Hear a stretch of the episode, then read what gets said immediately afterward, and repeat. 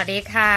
รายการสุดสัปดาห์กับ VOA นะคะ มาพบทุกท่านแล้วนะคะ ออกอากาศสดทั้งภาพและเสียงจากกรุงวอชิงตันนะคะ ประจำวันเสาร์ที่ 25 พฤศจิกายน 2566 ตามเวลาประเทศไทยนะคะ วันนี้มีดิฉันดีที่การกำลังวันร่วมด้วยคุณเยี่ยมยุทธสุทธิฉายาร่วมดำเนินรายการนะคะสำหรับหัวข้อข่าวที่น่าสนใจมีดังนี้ค่ะฮามาสปล่อยตัวประกันกลุ่มแรกคืนอิสรภาพให้ชาวไทยและอิสราเอล อนามัยโลกเผยไม่พบเชื้ออุบัติใหม่หลังจีนมีผู้ป่วยทางเดินหายใจพุ่งสูง พนักงานแอม z ซอนยุโรปผละงานประท้วงรับ Black Friday นักช็อปอเมริกันปันใจให้ยุคสินค้าก๊อปเนียนแบรนด์ดัง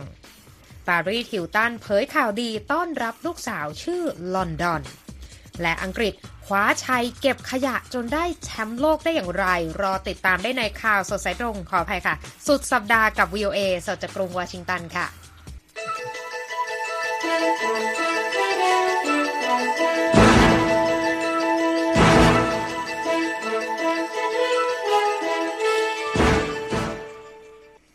ค่ะ ต้องเริ่มต้นกันที่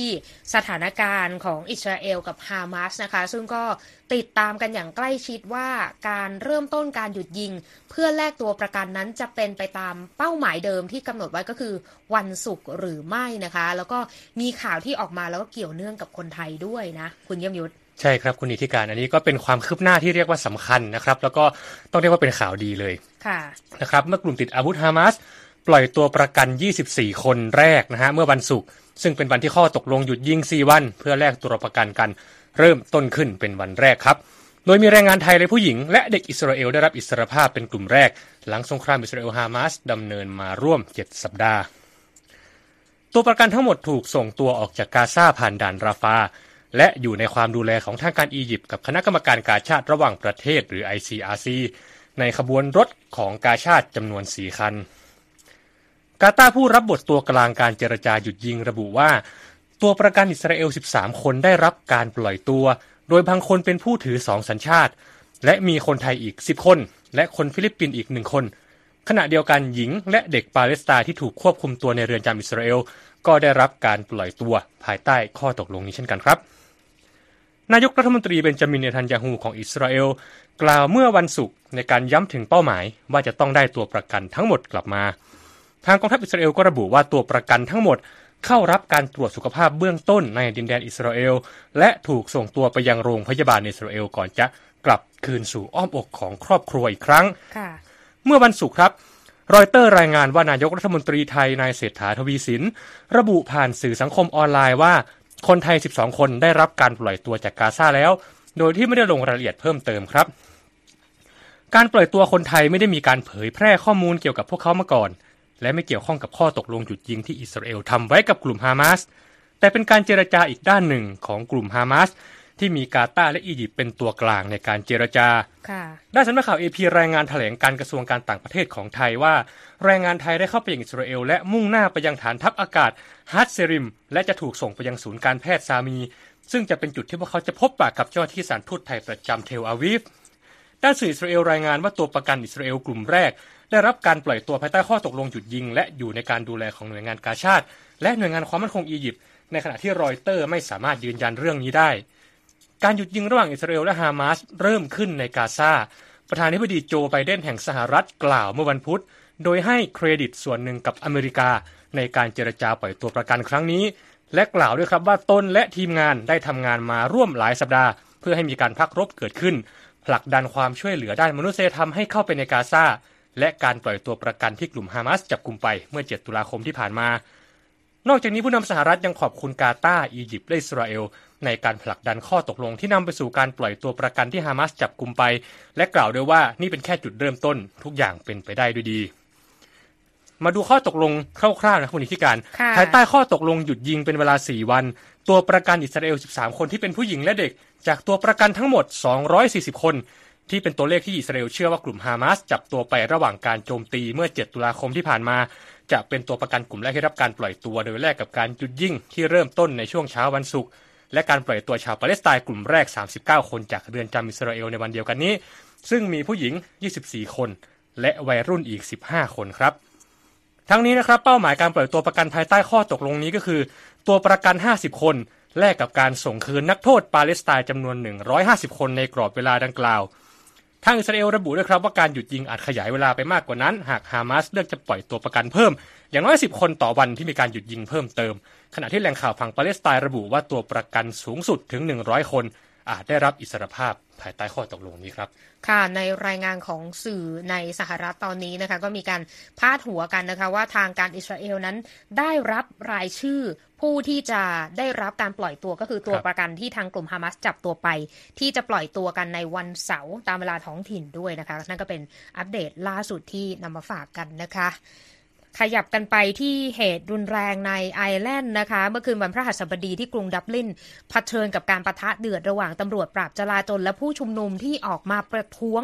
กรณีที่เด็กอายุ 5 ขวบ ถูกแทงบาดเจ็บสาหัสนะคะเอพีรายงานค่ะว่ากลุ่มผู้ชุมนุมจำนวนหลักร้อยออกมาบนท้องถนนในค่ำคืนวันพระหัสบดีค่ะ หลังเหตุคนร้ายใช้มีดเข้าทำร้ายผู้คนบริเวณด้านนอกโรงเรียน บาดเจ็บสี่ราย แล้วก็ ผู้ที่มีอาการสาหัสเป็นเด็กอายุ 5 ขวบนะคะหนึ่งราย ผู้ชุมนุมออกมาบนท้องถนนปกปิดหน้าตาแล้วก็มาพร้อมกับท่อนเหล็กในมือ เจ้าหน้าที่ตำรวจ 400 นายก็ใส่ชุดที่จะควบคุมฝูงชน เพื่อที่จะเข้ามาควบคุมสถานการณ์ด้วยนะคะ การประทะเกิดขึ้นเมื่อมีฝูงชนเริ่มจุดพลุและพลุควัน แล้วก็มีผู้ประท้วงนำเก้าอี้ ร้านอาหารที่อยู่ด้านนอกมาใช้ตอบโต้ เหตุการณ์ก็เลยโกลาหลขึ้นทำให้รถตำรวจและรถรางได้รับความเสียหายนะคะ หน้าต่างร้านค้าถูกทำลาย แล้วก็ร้านค้าชื่อฟุตล็อกเกอร์ถูกทุบแล้วก็ขโมยของคุณเยี่ยมยุทธครับไม่เพียงแค่นั้นนะคะ ยังมีรถยนต์และรถบัสบนสะพานโอคอนเนลถูกเผาไปด้วยนะคะ เหตุการณ์ในคืนวันพระหัสบดีทำให้ระบบขนส่งสาธารณะต้องหยุดให้บริการไปธุรกิจหลายแห่งก็สั่งให้พนักงานทำงานจากที่บ้านในวันศุกร์นะคะสำหรับเหตุการณ์ที่นำมาสู่การประท้วงก็คือ เกิดขึ้นในช่วง 13นาฬิกา30 นาทีของวันพระหัสบดีค่ะ คือมีชายรายหนึ่งใช้มีดเข้าไล่ทำร้ายผู้คนนอกโรงเรียนทำให้มีผู้หญิงอายุราว 30 ปี เด็กหญิงอายุ 5 ขวบบาดเจ็บสาหัส และยังมีเด็กอีก2คนได้รับบาดเจ็บนะคะ มีคนหนึ่งถูกนำตัวออกจากโรงพยาบาลแล้วนะคะ ทางผู้บัญชาการตำรวจไอร์แลนด์กล่าวว่าความรุนแรงที่เกิดขึ้นนั้น เกิดจากกลุ่มหัวรุนแรงที่มีอุดมการขวาจัดโดยทั้งตำรวจและนักการเมืองก็ออกมาเรียกร้องให้เกิดความสงบนะคะ แล้วก็เตือนเรื่องข้อมูลข่าวสารที่บิดเบือน ในเหตุโจมตีที่โรงเรียนในวันเดียวกันนี้ด้วยทางรัฐมนตรียุติธรรมของไอร์แลนด์ก็บอกว่าเหตุการณ์ในคืนวันพฤหัสบดีนั้น เป็นสิ่งที่ไม่อาจทานทนได้ แล้วก็บอกด้วยว่าจะไม่ยอมรับการที่มีคนนำโศกนาฏกรรมมาปลุกปั่น เพื่อที่จะก่อให้เกิดความวุ่นวายค่ะคุณเยี่ยมยุทธครับ ก็เป็นเหตุการณ์ความรุนแรงที่เกิดขึ้นที่ซีกยุโรปนะฮะค่ะเรามาดูที่ประเทศเพื่อนบ้านของเราก็คือเมียนมาครับคุณนิติการค่ะรถขนส่งสินค้าจากจีนสู่เมียนมาถูกเผาที่เมืองมูเซซึ่งเป็นเมืองชายแดน ระหว่างเมียนมาและจีนนะครับ ตอกย้ำความไม่ปลอดภัยและความสัมพันธ์ที่ตึงเครียดขึ้นระหว่างทั้งสองชาติที่ขณะนี้กำลังหารือ ด้านความมั่นคง และเสถียรภาพในพื้นที่แดนต่อแดนครับ ตามการรายงานของรอยเตอร์เมื่อวันศุกร์ สื่อ Global News Light of Myanmar ซึ่งเป็นสื่อของรัฐบาลเมียนมา รายงานว่าสืบเนื่องจากเหตุก่อการร้ายนี้ มีรถขนสินค้าราว 120 คัน จากทั้งหมด 258 คัน ที่ขนส่งสินค้าครัวเรือน เครื่องบริโภค เสื้อผ้า และวัสดุก่อสร้างถูกทำลายโดยไฟโดยเหตุก่อการร้ายนั้นเป็นการบ่งชี้ไปถึงกลุ่มกองกำลังที่ต่อต้านรัฐบาลทหาร ซึ่งเพิ่งมีการเปิดปฏิบัติการโจมตีกองทัพเมื่อราวหนึ่งเดือนที่แล้วครับ โฆษกกองกำลังต่อต้านออกมาปฏิเสธข้อกล่าวหาดังกล่าว โดยระบุว่าพวกเขาไม่ได้ก่อเหตุที่จะทำลายผลประโยชน์ของประชาชน กองทัพเมียนมาหรือทัตมาดอ์นะครับสูญเสียพื้นที่การควบคุมในเมืองและป้อมค่ายหลายจุด ทั้งในพื้นที่ภาคตะวันออกเฉียงเหนือ และพื้นที่อื่นๆ ทั่วประเทศ ในช่วงที่ต้องรับมือกับปฏิบัติการโจมตีร่วมกัน ที่ใหญ่ที่สุดนับตั้งแต่ทหารเข้ายึดอำนาจจากรัฐบาลพลเรือน เมื่อเดือนกุมภาพันธ์ปี 2021 การสู้รบที่เพิ่มขึ้นส่งผลให้มีประชาชนราว 2 ล้านคนทั่วประเทศ กลายเป็นผู้พลัดถิ่นตามข้อมูลขององค์การสหประชาชาติ และในสัปดาห์เดียวกันนี่เองครับคุณนิติการค่ะที่เมืองเล้าไก่ เมืองชายแดนในรัฐฉานที่มีพรมแดนติดกับจีนเหมือนเมืองมูเซอร์เลยนะครับ ก็มีผู้เสียชีวิต 10 คนเป็นอย่างน้อยจากเหตุที่รถของผู้คนที่กำลังหนีจากการสู้รบ ถูกยิงด้วยจรวดโฆษกรัฐบาลทหารและกลุ่มกบฏที่เคลื่อนไหวอยู่ในพื้นที่ ต่างปฏิเสธการรับผิดชอบ และประนามเหตุการณ์ที่เกิดขึ้น ทั้งนี้รอยเตอร์ไม่สามารถยืนยันจำนวนผู้เสียชีวิต จากเหตุการณ์โจมตีดังกล่าวได้ รัฐบาลกรุงปักกิ่งเรียกร้องให้เกิดสันติภาพและเสถียรภาพในเมียนมา โดยเหตุการณ์โจมตีที่เมืองมูเซเกิดขึ้นระหว่างที่เฉินไห่เอกอัครราชทูตจีนประจำเมียนมา พบกับรัฐบาลกระทรวงการต่างประเทศ ตานสวยในกรุงเนปิดอร์สื่อรัฐบาลเมียนมาระบุว่าตัวแทนทั้งสองชาติ หารือกันเรื่องความสัมพันธ์ทวิภาคี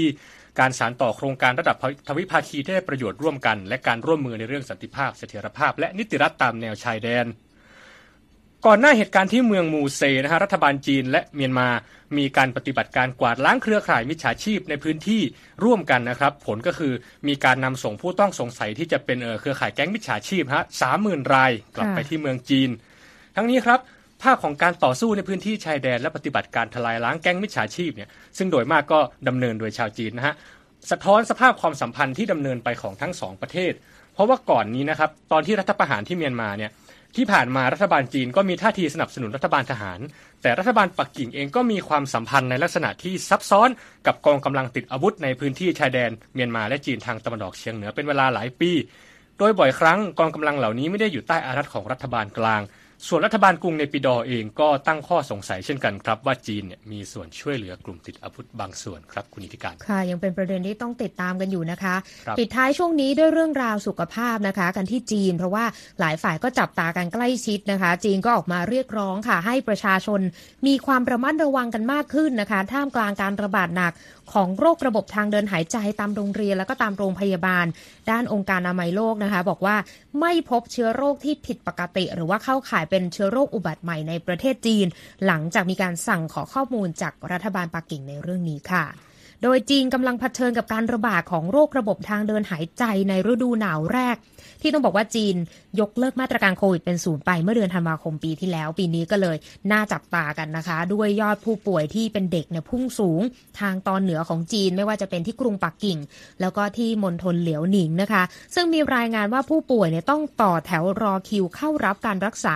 ในโรงพยาบาลในพื้นที่กันแบบแน่นขนาดเลยนะคุณเยี่ยมยุทธทางการจีนระบุค่ะว่าไข้หวัดใหญ่นั้นอาจจะระบาดหนักในฤดูหนาว และฤดูใบไม้ผลิขณะที่การระบาดของเชื้อไมโครพลาสมาที่เป็นสาเหตุของโรคปอดอักเสบนั้น จะยังพุ่งสูงในบางพื้นที่ของจีนในอนาคตนะคะ แล้วก็ยังเตือนถึงความเสี่ยงของการกลับมาระบาดของโควิด -19 อีกด้วยค่ะทีนี้ความกังวลเรื่องการระบาดใหญ่รอบใหม่ที่เกิดขึ้นทั่วโลกนะคะ หลังจากมีรายงานที่น่ากังวลเมื่อวันอังคารที่ผ่านมาเผยแพร่โดย ProMED เป็นหน่วยงานเฝ้าระวังโรคอุบัติใหม่ เขาบอกว่าพบคลัสเตอร์การระบาดของโรคทางเดินหายใจในจีน แล้วก็ออกมาเรียกร้องให้จีนนั้นเปิดเผยข้อมูลเพิ่มเติม เกี่ยวกับสิ่งที่เรียกว่า โรคปอดอักเสบที่ไม่ได้รับการวินิจฉัย แล้วก็ระบุพิพิกัดการระบาดของโรคปอดอักเสบในเด็ก ที่กรุงปักกิ่ง แล้วก็มณฑลเหลียวหนิงของจีนด้วยนะคะทางนี้ข้อความมาตรฐานนี้มันไปละไม้คล้ายกับข้อมูลการค้นพบเชื้อโคโรนาไวรัส ที่กลายเป็นโควิด -19 ตอนนั้นเนี่ยถูกระบุโดยหน่วยงานดังกล่าวเมื่อ 30 ธันวาคมปี 2019 เขาบอกว่าโรคปอดอักเสบที่ไม่ได้รับการวินิจฉัย แล้วก็พูดถึงพูดถึงหูเปิดด้วยนะคุณเยี่ยมยุทธที่ผ่านมาค่ะจีนและองค์การอนามัยโลกก็ถูกตั้งคำถามมาโดยตลอดนะคะ เกี่ยวกับความโปร่งใสในช่วงเริ่มต้นของการระบาดใหญ่ของโควิด -19 และทางอนามัยโลกก็วิจารณ์จีนมาตลอดว่าปกปิดข้อมูล เรื่องการระบาดและตัวเลขผู้เสียชีวิตนะคะ โดยเฉพาะ ในช่วงที่จีนยกเลิกมาตรการโควิดเป็นศูนย์นะคะและเมื่อวันพระหัสบดีทางอนามัยโลกก็ระบุว่าจีนได้ตอบรับคำขอขององค์การอนามัยโลกแล้ว แล้วก็มีการส่งข้อมูลกลับมาให้นะคะ แล้วก็บอกว่าเคสการระบาดนั้นมีความเชื่อมโยงกับการปลดล็อกมาตรการโควิดเป็นศูนย์พร้อม ๆ กับการแพร่ระบาดของเชื้อไมโครพลาสมาซึ่งเป็นการติดเชื้อแบคทีเรียที่พบโดยทั่วไปในเด็ก และเริ่มระบาดมาตั้งแต่เดือนพฤษภาคมที่ผ่านมาแล้วนะคะ โดยในเดือนนี้คือทางการจีนเริ่มออกมาตรการคำแนะนำด้านสาธารณสุข โดยบอกว่ากำลังจับตาสถานการณ์และเตือนประชาชนเกี่ยวกับความแออัดของโรงพยาบาลที่อาจนำไปสู่ความเสี่ยงของการติดเชื้อตามสถานพยาบาล แต่ก็ไม่ได้มีการออกมาตรการใด ๆ ออกมาเหมือนในช่วงที่โควิดระบาดอย่างเช่น เรื่องการสวมหน้ากาก หรือการปิดสถานศึกษานะคะ แล้วก็ไม่ได้มีภาวะความกังวลในหมู่ประชาชนจีนในช่วงเวลานี้ด้วยค่ะคุณเยี่ยมยุทธค่ะ คุณกำลังรับฟังสุดสัปดาห์กับ VOA นะคะ สามารถเข้าไปรับฟังหรือไปอ่านรายงานของเราได้อีกครั้งนะคะ ที่เว็บไซต์ voa thai com นะคะ ติดตามเราผ่านทาง Facebook Instagram X YouTube แล้วก็ Spotify ด้วย และเรามีฟีเจอร์ใหม่ด้วยนะคะ สามารถไปแสดงความเห็น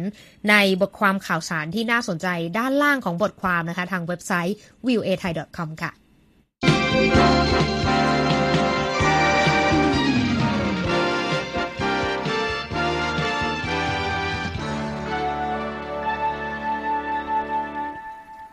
มาเช็คสภาพตลาดหุ้นกันดีกว่านะคะ วันนี้ปิดตัวสับสน ดาวโจนส์บวก 117 จุดที่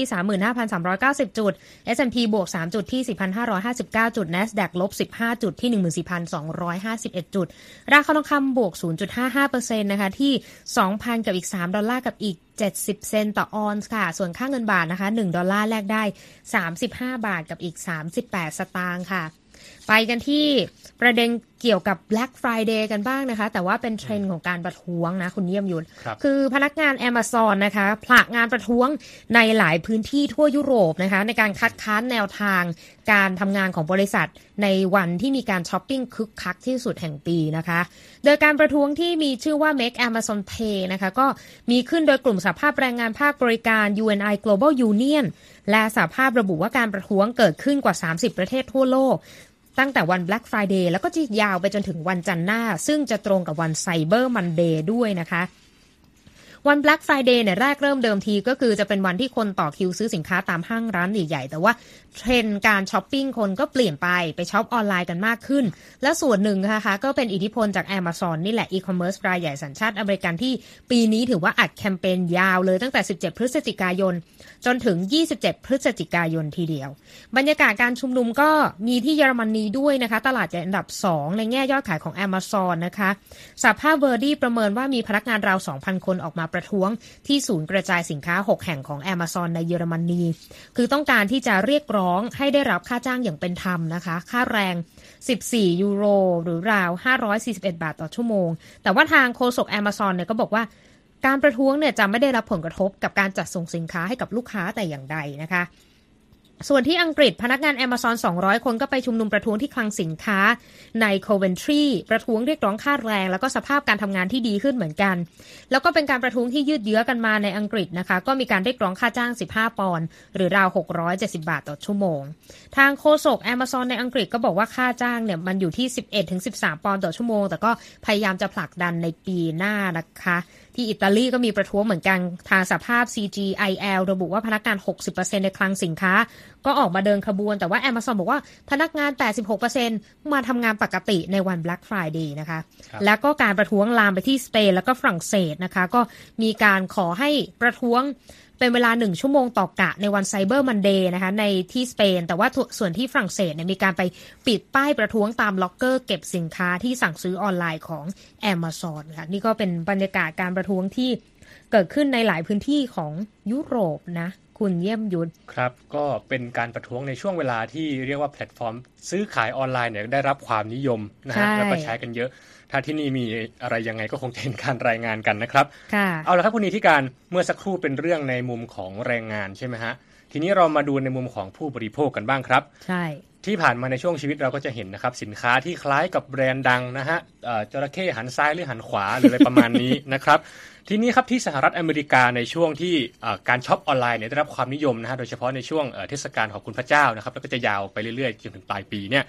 มีสารพัดสินค้าที่ลอกเลียนแบบเสื้อผ้ารองเท้าและน้ำหอมจากแบรนด์ดังนะฮะที่เรียกกันในชื่อเล่นว่า dupe อืมเริ่มได้รับความนิยมจากนักช็อปในสหรัฐ จากความคล้ายคลึงกับสินค้าต้นฉบับ แต่มีราคาที่ถูกกว่ามาก สะท้อนปัญหาการค้าขายออนไลน์ในยุคนี้ครับ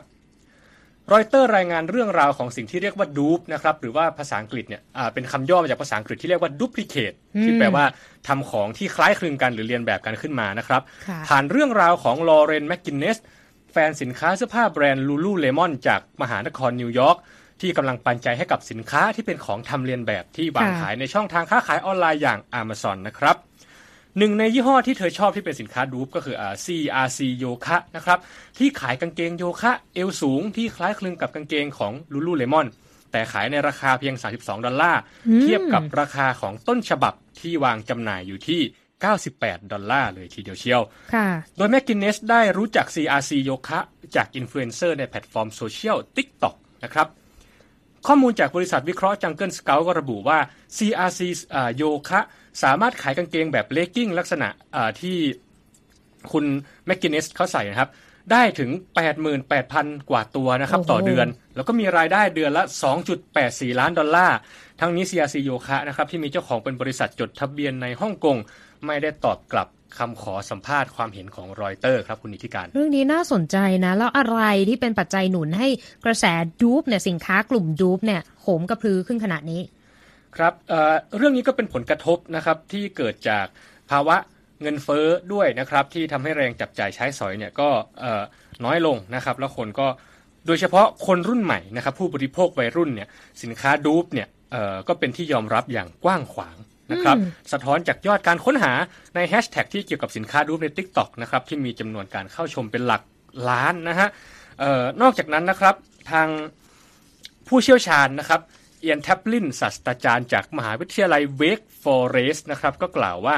ที่มาของกระแสดูปเนี่ยสามารถสืบย้อนไปได้ถึงปี 1975 นะครับที่แบรนด์ที่ชื่อ Inditex ซึ่งเป็นแบรนด์ที่ซาร่านะครับเป็นเจ้าของเขาเลือกทำสินค้าแบบว่าลอกเลียนของดีไซน์หรูๆนะครับแล้วด้วยความที่วงจรการผลิตของเขาทำได้รวดเร็วกว่าเนี่ยก็สามารถส่งสินค้าใหม่ๆ สไตล์ใหม่เข้าสู่ตลาดได้รวดเร็วขึ้น อันนี้เรียก fast fashion นะครับก็คือสินค้าที่มีสไตล์แฟชั่นหลากหลายเข้าสู่ตลาดอย่างรวดเร็วมาเร็วไปเร็ว ใช่ทีนี้ไอ้ส่วนที่ทำให้ได้รับการโหมกระพือขึ้นนะครับคุณนีธิกาญจน์ ก็คือการมาของแพลตฟอร์มช้อปปิ้งออนไลน์นะครับยกตัวอย่าง Amazon eBay Shopify Etsy นะครับก็ทำให้สินค้าแบบดูดแบบ dupe นะขออภัยมีที่ขายเยอะนะครับ แล้วก็ลูกข้อดีอย่างหนึ่งของแพลตฟอร์มออนไลน์เนี่ยก็คือลูกค้าเนี่ยสามารถเห็นสินค้าเนาะแล้วก็เปรียบเทียบสินค้าได้ อยู่ข้างในแบบในแพลตฟอร์มนั้นได้เลย มันก็ทำให้ดูสินค้าง่ายขึ้นดูราคาง่ายขึ้น แล้วก็ได้รับการโหมกระพือขึ้นแต่สิ่งที่มันควรจะเป็นคำถามต่อไปก็คือ dupe หรือว่า duplicate เนี่ยทุกคนก็จะมองเรื่องของปัญหาลิขสิทธิ์ แล้วทำไมสินค้าเหล่านี้ถึงยังแพร่หลายอยู่ในตลาดออนไลน์ได้ขนาดนี้ ก็ส่วนหนึ่งก็เพราะว่าเออนี่จากผู้เชี่ยวชาญนะครับ ก็บอกว่าคือ แพลตฟอร์มค้าขายออนไลน์เนี่ยบางที่ยกตัวอย่างอเมซอนนะครับโฆษกเขาก็บอกว่าบริษัทเนี่ยไม่อนุญาตให้ผู้ขายสินค้าแพลตฟอร์มใช้คำว่าแบบ dupe หรือปลอม หรืออะไรที่เกี่ยวข้องกับการแบบว่าพยายามสื่อสารถึงลูกค้าว่าอันนี้ฉันไปคือไม่ให้เขียนลงไปในการระบุคำแนะนำรายละเอียดสินค้าอะไรก็ว่าไปแต่ท้ายที่สุดก็คือก็มีคำถามอยู่ดีว่าเจ้าของแพลตฟอร์มเนี่ยสามารถจะรับมือกับโอ้โหคนขายที่ล้นหลามขนาดนี้ได้ขนาดไหนนะครับ อันนี้ก็เป็นคำถามอยู่ เป็นประเด็นที่น่าสนใจนะคะกับเทรนด์สินค้าดูปนะคะ ซึ่งก็แพร่หลายทางสื่อสังคมออนไลน์ เราก็ได้เห็นกันบ่อยว่า มีดูปแบบนั้นดูปแบบนี้นะคะ ก็ใช้วิจารณญาณในการซื้อนะคะ ว่าจริง ๆ แล้วเรากำลังซื้อของที่ละเมิดลิขสิทธิ์อยู่หรือเปล่า อันนี้เป็นประเด็นที่ต้องตั้งคำถามกับผู้บริโภคกันต่อไปนะคะ ไปที่เรื่องราวบันเทิงกันสั้น ๆ นะคะปารีสฮิลตันค่ะนักแสดงนางแบบไฮโซทายาทโรงแรมหรูชาวอเมริกันวัย 41 ปี ประกาศข่าวดีในช่วงเทศกาลวันขอบคุณพระเจ้านะ บอกว่ากำลังมีสมาชิกใหม่ในครอบครัว เป็นลูกสาวแล้วก็ตั้งชื่อไว้เก๋ไก๋ทีเดียวนะคะ ชื่อว่าลอนดอนนะคะฮิลตันเผยเมื่อวันศุกร์ผ่านสื่อสังคมออนไลน์อินสตาแกรมนะคะ เป็นภาพของชุดเด็กสีชมพู พร้อมกับบอกว่าลอนดอนก็คือพิมพ์ชื่อไปตรงๆ อยู่ที่ด้านบนของชุดนะคะ ทางตัวแทนของปารีสฮิลตันยืนยันเรื่องนี้กับทาง AP เมื่อวันศุกร์นะคะว่า ลูกสาวของเธอเนี่ยเกิดจากการอุ้มบุญเหมือนกับลูกชายคนโตฟีนิกซ์นะคะ แล้วก็ที่ผ่านมานะคะ เธอก็เปิดเผยมาโดยตลอดแบบว่าไม่ปกปิดเลยนะคะ เกี่ยวกับเส้นทางของการเป็นแม่คนของเธอไม่ว่าจะเป็นเรื่องการฝากไข่หรือว่าการอุ้มบุญนะคะ แล้วก็ ในพอดแคสต์ของเธอเมื่อต้นปีเนี่ยฮิลตันเผยด้วยนะคะว่า ตื่นเต้นมากที่จะมีน้องสาวก็คือมีลูกสาวนะคะ ที่ฟินิกซ์จะมีน้องสาวที่มีชื่อว่าลอนดอนนั่นเอง แล้วก็บอกด้วยว่า มันเป็นชื่อเมืองโปรดของฉันเลย อยากจะตั้งชื่อลูกสาวว่าลอนดอนมาโดยตลอดนะคะ แล้วก็เลือกชื่อนี้มานานแล้ว อาจจะสิบปีก็ว่าได้นะคะ แล้วก็อยากจะตั้งชื่อลูกสาวว่าลอนดอน เพราะว่าชอบชื่อนี้จริง ๆ อยากจะตั้งชื่อให้นะคะ ก็แสดงความยินดีกับ ปาริสฮิลตันด้วยนะคะ ที่จะมีสมาชิกใหม่ในครอบครัวมาอีกหนึ่งหน่วยด้วยกันนะคะเอาละค่ะมาส่งท้ายวันนี้นะคะ กันที่ญี่ปุ่นนะ มันมีเรื่องที่ฟังดูแล้วน่าสนใจ ก็คือเขามีการแข่งขันเรื่องการเก็บขยะ แต่ว่าเป็นการเก็บขยะแบบแชมป์โลกเลยใช่ไหมคุณเยี่ยมยุทธครับ นี่ก็เป็นเรื่องน่าสนใจนะครับที่มีการแข่งขันเก็บขยะชิงแชมป์โลกนะครับแล้วในปีนี้คนที่ได้แชมป์ไปนะครับก็คืออังกฤษครับที่ คว้าแชมป์โลกในการเก็บขยะที่จัดขึ้นในกรุงโตเกียว ที่มีการขับเคี่ยวกันอีกหลายสิบประเทศทั่วโลกในการแข่งขันที่ชื่อว่า s p o k o m i World Cup ที่มุ่งเป้าสร้างความตระหนักรู้ถึงปัญหาด้านสิ่งแวดล้อมครับ ทีมผู้เข้าแข่งขันครับมีจำนวน 21 ประเทศทั่วโลกยกตัวอย่างเช่น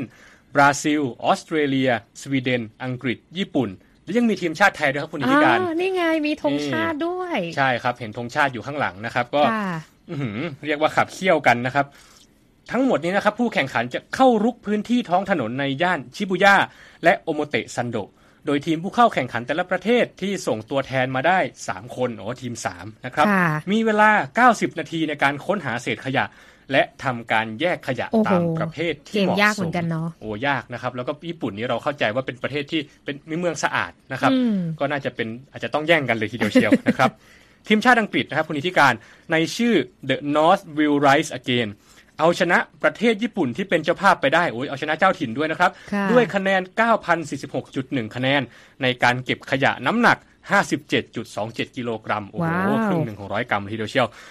ซาร่าพารีกับตันทีมเก็บขยะสัญชาติอังกฤษครับ กล่าวหลังรับถ้วยรางวัลเมื่อวันพุธว่า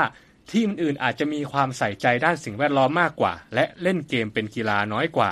เราอาจจะตรงกันข้ามเลย แต่เราได้จัดการขยะออกไปเทียบเท่ากับปริมาณขยะ ที่เราต้องเข้าไปจัดการในมหาสมุทรและลดการก่อเศษขยะลง แล้วก็กล่าวว่าที่มาร่วมแข่งขันมันเป็นประสบการณ์ที่ยอดเยี่ยมมากครับอืมทั้งนี้นะครับ เจ้าภาพอย่างญี่ปุ่นนะครับ ขึ้นชื่อเรื่องมาตรฐานด้านสุขอนามัยและความสะอาดที่สูงมากทำให้เป็นอุปสรรคสำหรับผู้เข้าแข่งขันในการค้นหาขยะอ๋อจริงด้วยนะครับ ดูลำบากมากเลยใช่ครับสงสัยต้องแย่งกันจริงๆนะฮะ ด้านเบียทริสเฮอร์นันเดสครับสมาชิกทีมชาติสหรัฐ บอกกับรอยเตอร์ว่าบางครั้งมันก็ยากมากนะครับ เพราะว่าที่นี่แทบจะไม่มีขยะเลย แล้วก็ต้องแทบมองลึกลงไปในพุ่มไม้ต่างๆ หรือโฟกัสที่ก้นบุหรี่ตามพื้นแทนนะฮะอืมคำว่าสโปโกมิมาจากการผนวกคำย่อของคำว่าสปอร์ตที่แปลว่ากีฬากับคำว่าอ๋อไม่ใช่ゴミ ゴミ นะครับที่แปลว่า ขยะในภาษาญี่ปุ่นค่ะซึ่งการแข่งขันนี้คิดค้นขึ้นเมื่อปี 2008 โอ้มีมานานแล้วเหมือนกันนะครับเนี่ยค่ะเพื่อกระตุ้นให้คนเก็บขยะตามที่สาธารณะ และเริ่มได้รับความนิยมมากขึ้น จนมีการแข่งขันลักษณะนี้ถึง 230 ครั้งในญี่ปุ่น เฉพาะในปีนี้ครับ ว้าวทางนิปปอนฟาวเดชันที่เป็นผู้จัดงานนะครับ ระบุว่าการแข่งขันชิงแชมป์โลกมีขึ้นเพื่อสร้างความตระหนักถึงประเด็นด้านสิ่งแวดล้อม โดยเฉพาะปัญหาขยะพลาสติกในมหาสมุทรมิซึยุกิอุโนะ ผู้บริหาร Nippon Foundation กล่าวด้วยนะครับว่าสิ่งสำคัญอันดับแรกคือการทำให้คนที่ไม่รู้เรื่องปัญหาขยะในทะเล ทราบถึงสถานการณ์นี้ก่อน และกล่าวด้วยว่าเป้าหมายที่สองของกิจกรรมนี้ก็คือสร้างโอกาสให้ผู้คนที่ใส่ใจปัญหา และอยากเข้ามาลงมือทำ ถามว่าทัวร์นาเมนต์ชิงแชมป์โลกนะครับ ครั้งต่อไปจะเกิดขึ้นเมื่อไหร่ก็คือเกิดขึ้นในปี 2025 แต่ว่าสถานที่ยังไม่รู้นะครับ ค่ะ เรียกว่าต้องเตรียมเก็บตัวนะ คุณเยี่ยมยุทธใช่เราจะครับไปเก็บขยะกันได้หรือไม่เนี่ย แต่จริงๆแล้วคือสิ่งที่เขาประสบความสำเร็จก็คือทำให้คนที่ไม่รู้ว่าเอ่อกิจกรรมการแข่งขันการเก็บขยะเนี่ยมันเป็นยังไง แล้วก็คนที่มีใจอยากที่จะแก้ปัญหาสิ่งแวดล้อม แล้วก็เริ่มต้นด้วยสิ่งเล็ก ๆ อย่างการเก็บขยะเนี่ยก็ได้ใส่ใจขนาดเราเองก็ตื่นเต้นนะคะ กับสิ่งที่เกิดขึ้นแล้วก็เห็นมีกองเชียร์เอ่อของคนไทยก็ไปร่วมให้กำลังใจด้วยนะอ๋อก็เป็นบรรยากาศที่น่ารักน่ารักนะคะ ใครตามดูเราไม่ทันก็ไปติดตามดูได้ที่เว็บไซต์ v i e w a t h a i com นะคะโซเชียลมีเดียของเราทุกช่องทางนะคะ และที่จบไปค่ะ คือรายการสุดสัปดาห์กับ v i e w a วันนี้นะคะ ดิฉันนีทิการกำลังวัน และคุณเยี่ยมยศสุทธิฉายาผู้รายงานต้องลาไปก่อน สุขสันต์วันหยุดสวัสดีค่ะ สวัสดีครับ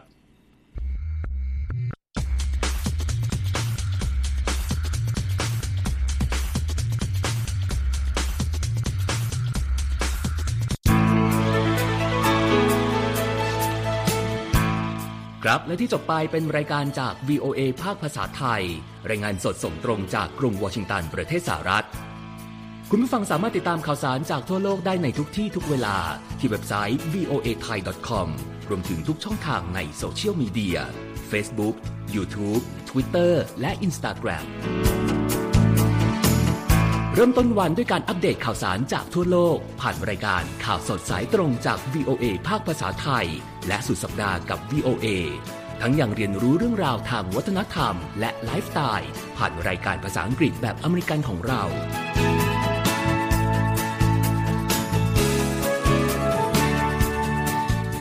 ติดตามความเคลื่อนไหวในประเทศสหรัฐ การเมืองอเมริกัน พร้อมเข้าใจที่มาที่ไปของเหตุการณ์สำคัญ รวมถึงข่าวต่างประเทศ จากแหล่งข่าวที่เชื่อถือได้